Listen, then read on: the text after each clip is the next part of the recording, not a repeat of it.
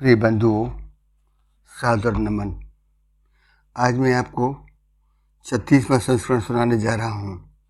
कहानी में ईश्वर के प्रति गहरी निष्ठा पर प्रकाश डाला गया है आगे।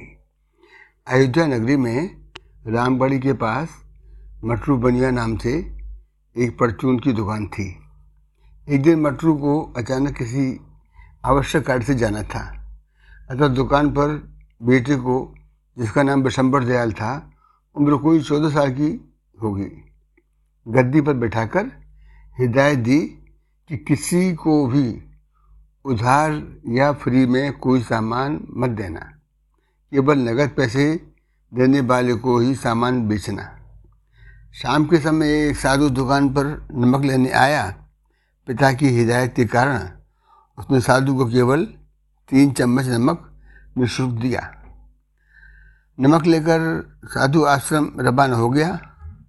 उसके कुछ देर बाद जब मटरू दुकान पर लौटा और लड़के से बिक्री बाबत चर्चा की तो बतलाया, सारी बिक्री नगद में ही की है। केवल राम जी आश्रम वाले बाबा आए थे तो उनको मैंने केवल तीन चम्मच नमक जो इस बर्तन में खुला रखा है, निःशुल्क दिया है। लड़के की बात सुनकर मटरू स्तंभ रह गया। बोला बेटा, इस बर्तन में तो जहर जैसा पदार्थ है, जिसे दवा बनाने में वैद्य लोग खरीदने आते हैं। कहकर मट्टू तुरंत राम जी आश्रम की ओर दौड़ा। वहाँ साधु प्रसाद पाने की पंगत में बैठे ही थे कि मट्टू बनिया ने साधुओं से प्रसाद में जहरे कहकर खाने को मना किया। इसे सुनकर महंत गोविंद स्वामी ने मट्टू बनिया से कहा कि आपने आने में देर कर दी।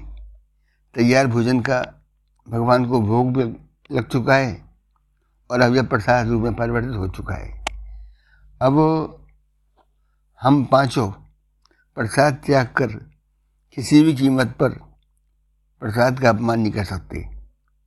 कहते हुए पाँचों साधुओं ने महंत गोविंद स्वामी सहित प्रसाद, बड़े प्रेम व निष्ठा के साथ भरपेट पाया। मटरू बनिया ने उन्हें जहरयुक्त भोजन पाते हुए देख बहुत चिंतित हो गया। सोचा कि यहीं बैठता हूँ। यदि किसी साधु की तबीयत खराब हुई तो तुरंत इलाज की व्यवस्था कर बदनामी से बच जाऊँगा। इस तरह मटरू को वहाँ बैठे बैठे कब नींद आ गई, पता ही नहीं चला। सुबह पाँच बजे जब साधु स्नान करके आए तो उनके सुमधुर कीर्तन की गुनगुनाहट सुन मटरू की नींद खुल गई, तथा उन्हें देख हर्षप्रत रह गया।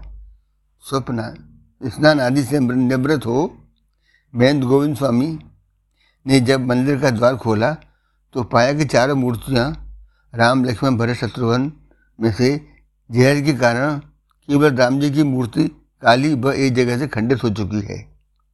मंदिर का नज़ारा देख पाँचों साधु मंदिर के गर्भगृह में बैठकर बुरी तरह से रोने लगे कि हमें व अपने तीनों भाइयों को जहर से बचाने के लिए राम जी ने स्वयं संपूर्ण जहर को ग्रहण कर लिया, जिसके फलस्वरूप राम जी की मूर्ति काली पड़ गई व खंडित हो गई। सारी प्रस्तुति देख मटरू बनिया गर्भगृह के इस दृश्य को देखकर अभिभूत हो। महेंद्र जी से कर विनयपूर्वक निवेदन किया कि खंडित मूर्ति को गंगा में प्रवाहित कर दूसरी तीन फुटी मूर्ति शीघ्र ही मंदिर में प्राण प्रतिष्ठित की जाएगी। तब तक के लिए मंदिर के पट बंद रखें। चूँकि साथियों का नियम था कि मंदिर में जो चढ़ावा आएगा, उसी से शाम को मटरू बनिया से प्रसाद हेतु खाद्य सामग्री मंगाते थे। बाहर से भिक्षाटन वो नहीं जाते थे। अतः मशरू बनिया ने मेहन जी से निवेदन किया कि जब तक मंदिर दोबारा सुचारू रूप से न खुले तब तक आप पाँचों का भोजन दोनों समय मेरे घर से आता रहेगा। शीघ्र ही मंदिर में राम जी की नवीन मूर्ति मगा प्राण प्रतिष्ठा के उपरांत मंदिर पुनः सुचारू रूप से खोलने लगा तथा पहले जैसी ही व्यवस्था बन गई। नित्य मंदिर में जो भी चढ़ाव आता शाम को उनमें से एक साधु मट्टू बनिया से खाद्य सामग्री लाकर भगवान का प्रसाद बना भगवान को अर्पित कर पाँचों साधु महेंद्र जी सहित एक साथ प्रसाद पाया करते थे। एक दिन भगवान की कुछ ऐसी लीला हुई कि सारे दिन में कुछ भी चढ़ावा मंदिर को प्राप्त नहीं हुआ। अतः महेंद्र जी ने एक साधु को बंटू बनिया के पास कुछ खाद्य सामग्री उधार लाने को भेजा।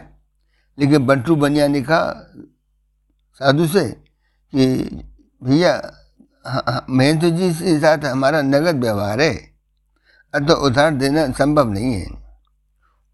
उस दिन महेंद्र जी ने भगवत भगवत इच्छा जान, भगवान के केवल जल का ही भोग लगा दिया, तथा सभी साधुओं ने भी केवल जल ही प्रसाद रूप में पाकर सो गई रात्रि को करीब दो बजे बालकों की मटरू को अपने दरवाजे पर थप थप की ज़ोर से आवाज़ सुनी।